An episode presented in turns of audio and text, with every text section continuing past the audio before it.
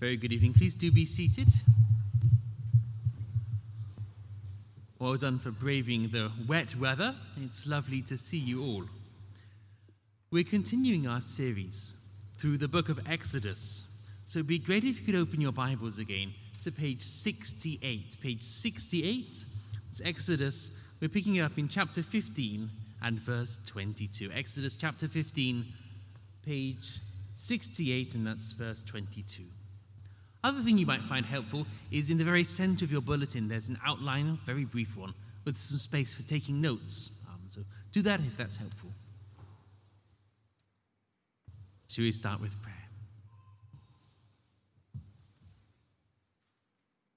Mighty God, we pray now that you would graciously work in our hearts, that as we consider your word together, that word might be able to change us. That word might be able to point us to your Son, to build up our faith and keep us in him to the end. And we ask it in Jesus' name. Amen. My dear brothers and sisters, today we are going to see a bad example. An example of unbelieving and evil hearts. And we will see it so that we can avoid doing the same. Last week, we heard of how God had defeated Pharaoh and his army as he brought his people safely through dry land and drowned the Egyptians with walls of water. Then we heard of how Miriam had led the people in songs of great joy in salvation, leading them with tambourines and dancing, singing, Sing to the Lord, for he has triumphed gloriously. The horse and his rider he has thrown into the sea. What we saw last week was the decisive Old Testament victory of God over his people's enemies. They had only to watch no wonder they were so full of joy. Since then, three short days have passed, and God's people are now in the wilderness of Shur. There is no water, they are thirsty, and when they finally find water at Marah, it is undrinkably bitter. But they do not cry out to the Lord who has just marvelously saved them. Instead, they grumble against Moses. And they say, and this is chapter 15 and verse 24, they say, What shall we drink? And I'm wondering whether this evening there are some here who are a little bit like doing the same. Let me remind you that just three short weeks ago, we gathered here singing joyful alleluias. Christ has risen, sin and death are defeated. God gave us the victory through Jesus Christ our Lord. But perhaps today, for some of us, it's, it's a little bit different. Perhaps things are somehow now too hard, things have gone wrong. Perhaps there's Perhaps our marriages are straining, or, or, or, we're fighting with sickness in the family, or, or we know there are struggles at home or, or at work, or, or whatever it is. I wonder whether for some of us there is something that has made us stop singing joyful alleluias and led us to want to grumble like the Israelites. As if somehow the God who had saved us so wonderfully in his Son is suddenly unable to hear and help us when we call on him as if God can drown all of Pharaoh's chariots with walls of water, but, but cannot give his people water when they are thirsty. Oh, so it is that in verse 25 we find Moses alone cries out to the Lord. The Lord hears Moses, the Lord shows him a log, and the log then makes the bitter water sweet. Instead of giving to his faithless people the bitter judgment, God so graciously has given them sweet, sweet water. And he's reassured them that he is still with them, a very present help in times of trouble. And there he grants them a statute and a law, a way to walk rightly before him, a way with a marvelous promise attached. I want you to see this together. It's verse 26.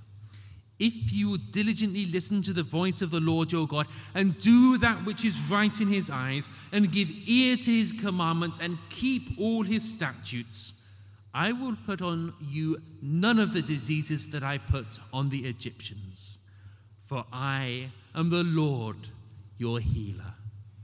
You see, sickness and health are both in the hands of the Lord, and he promises them here only health not sickness, if they will obey him and walk in his way.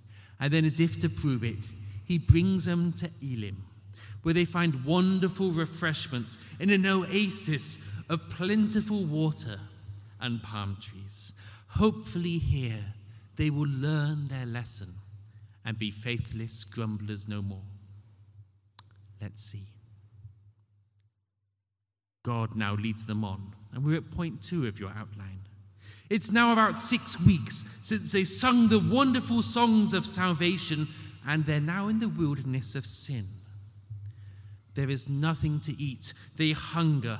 And will they now cry out to the Lord? They will not. Again, they turn to Moses and grumble.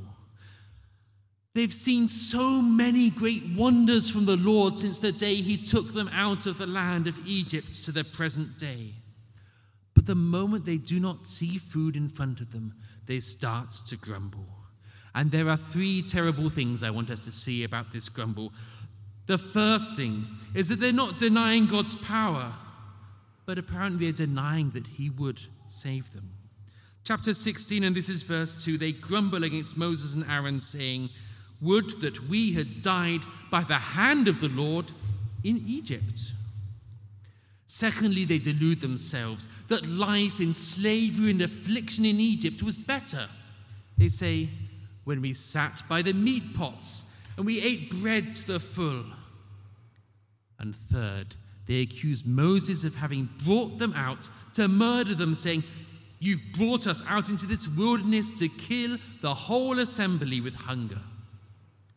At which point, I want to ask two questions. First of all, what on earth is wrong with these people? And secondly, why are they so much like me? For I too know the wonderful, powerful works of God's salvation in Christ Jesus. But the moment that affliction and trouble come, I know I can all too easily start doubting whether God will hear me and help me. Do you know what I mean? It's, it's so easy for us to trust God when things are going well, but when, when, when struggles come, that's when we're put to the test. And it's in those struggles that we're at risk of believing the devil's lie that would, it would have been better not to have been saved at all he tells us things like this If you weren't a Christian, think of the fun you would have. If you weren't a Christian, you could fix all your problems. If you weren't a Christian, you could still have that great life that you used to have. But don't buy the lie. We know that our old life wasn't great. It was shameful and sinful and full of guilt and sorrow. We know it. But doesn't stop the devil trying to tell us otherwise when times are hard, does it? But I want to say it is a third part of their grumble, which is the worst of all the grumble of saying that Moses brought them out to kill them because Moses is not the one who brought them out of Egypt. It was the Lord God who brought them out of Egypt, and he did not bring them out of Egypt to kill them, but to save them and give them life. Their grumbling is grievous and it is against the Lord God. Yet get this, even now the Lord remains gracious. Even now he does not straightway pour out on them the diseases he put on the Egyptians. But he gives them just what they grumbled about meat and bread to the full, but with it a test. Chapter 16 and verse 4, he says, Behold, I am about to rain bread from heaven for you. The people shall go out and gather a day's portion every day.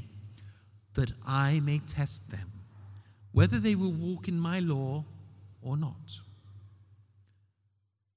And it happens.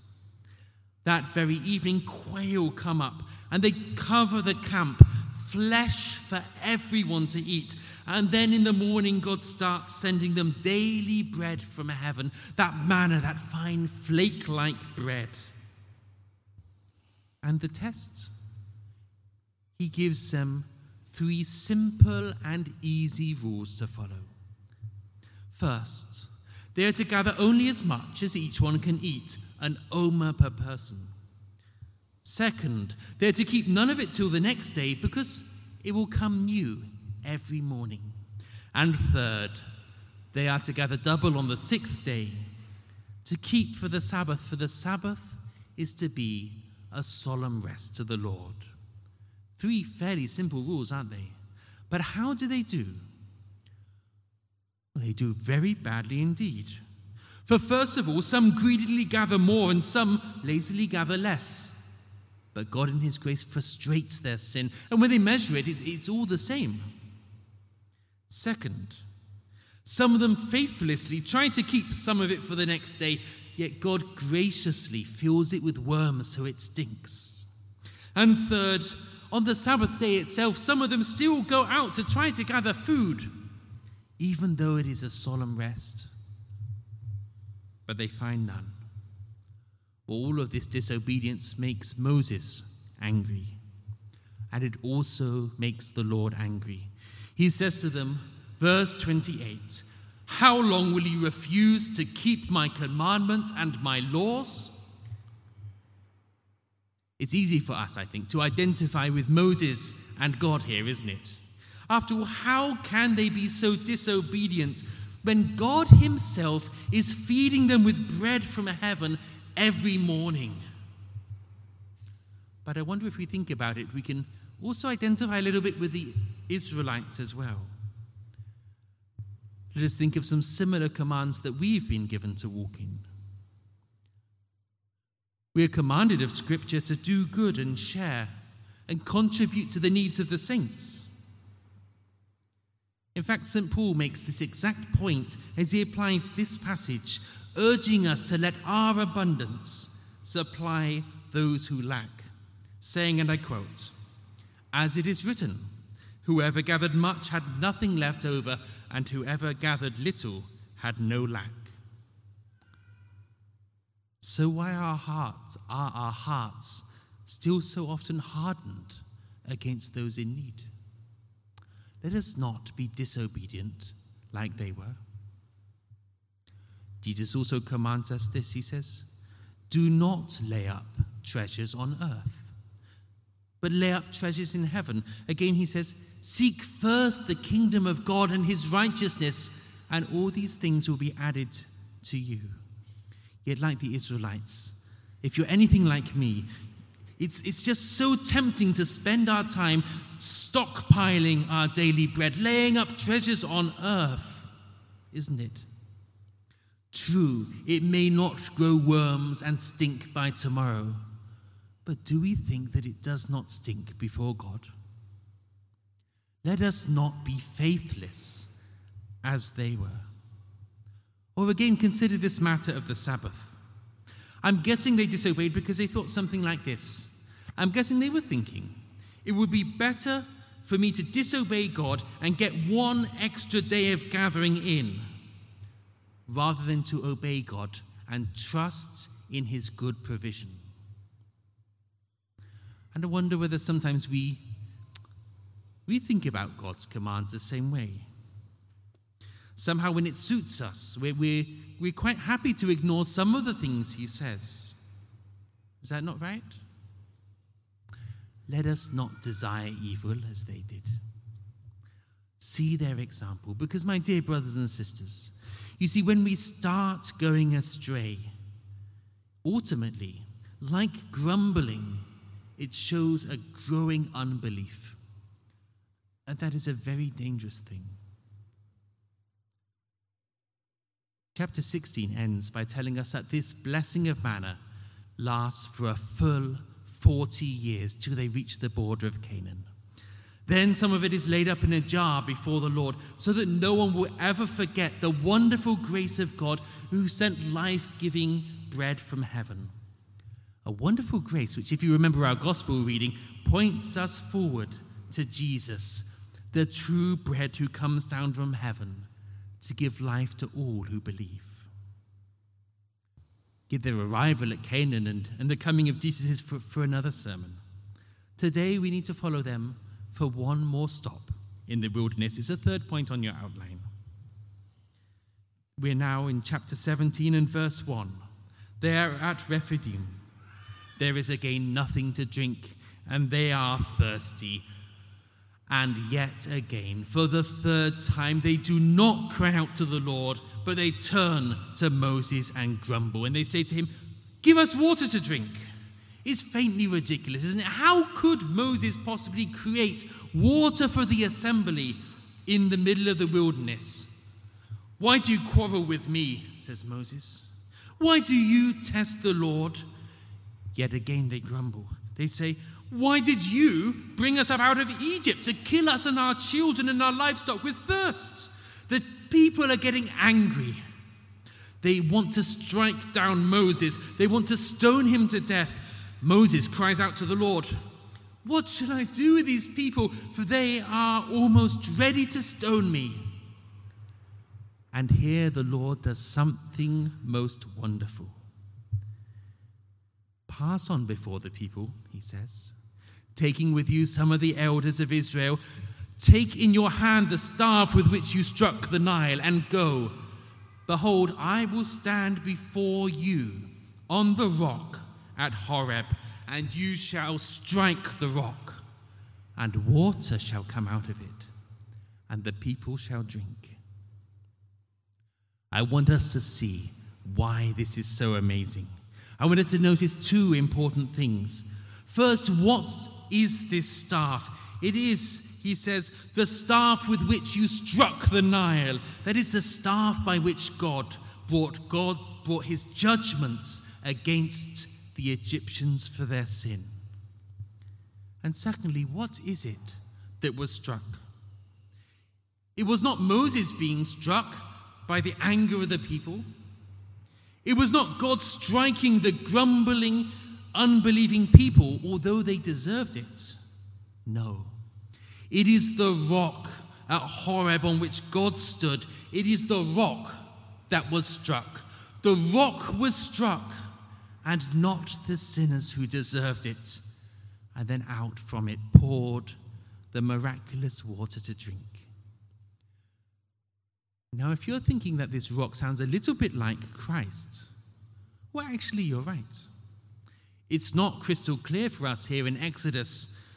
But when we come to St. Paul in 1 Corinthians chapter 10, he says precisely this. He writes, and I quote, They drank from the spiritual rock that followed them, and the rock was Christ.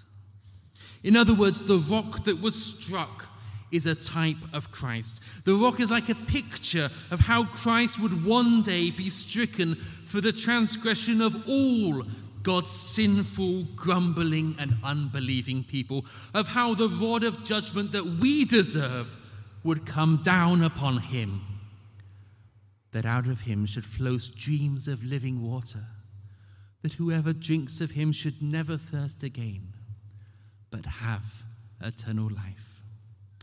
What a blessing to show that before his sinful, grumbling people.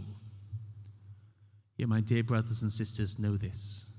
Despite even having Christ by a figure held before their eyes, they still did not turn from their evil, unbelieving hearts. And we see this as we look at the very last verse of our passage, Exodus chapter 17 and verse 7. He called the name of the place Massah and Meribah, because of the quarreling of the people of Israel, because they tested the Lord. Massah and Meribah, they literally mean testing and quarreling, but they should also make us remember Psalm 95, the psalm we sang parts of today, and I quote it to you now. The Holy Spirit says, Today If you hear his voice, do not harden your hearts, as at Meribah, as on the day at Massah in the wilderness, when your fathers put me to the test, put me to the proof, though they had seen my work. That's what we've been seeing so far in Exodus, isn't it? But then the psalm goes on, and the Holy Spirit gives God's own judgment on the Israelites here in Exodus. He says, For 40 years I loathed that generation and said, There are people who go astray in their heart, and they have not known my ways. Therefore I swore in my wrath, they shall not enter my rest. They never learned the big lesson, did they? Despite God's marvelous mercies, new every morning, they died in the desert, still evil and unbelieving, and they did not enter God's rest. It's really sad, isn't it? But it is the point of this part of Exodus for us. They are not good examples to follow, but bad examples to make sure we do not follow. They are recorded here for us to show us how extremely important it is that we hold firmly to Christ by faith to the end. St. Paul, in that passage on the rock, applies it in this very way. He reminds us that ultimately God overthrew most of them in the wilderness, and he says, and I quote, These things took place as examples to us that we should not desire evil as they did. And in our epistle reading from Hebrews, the same application is drawn. First, it quotes Psalm 95 I swore in my wrath, they shall not enter my rest. And then it says, Take care, lest there be in any of you an evil and unbelieving heart, causing you to fall away from the living God.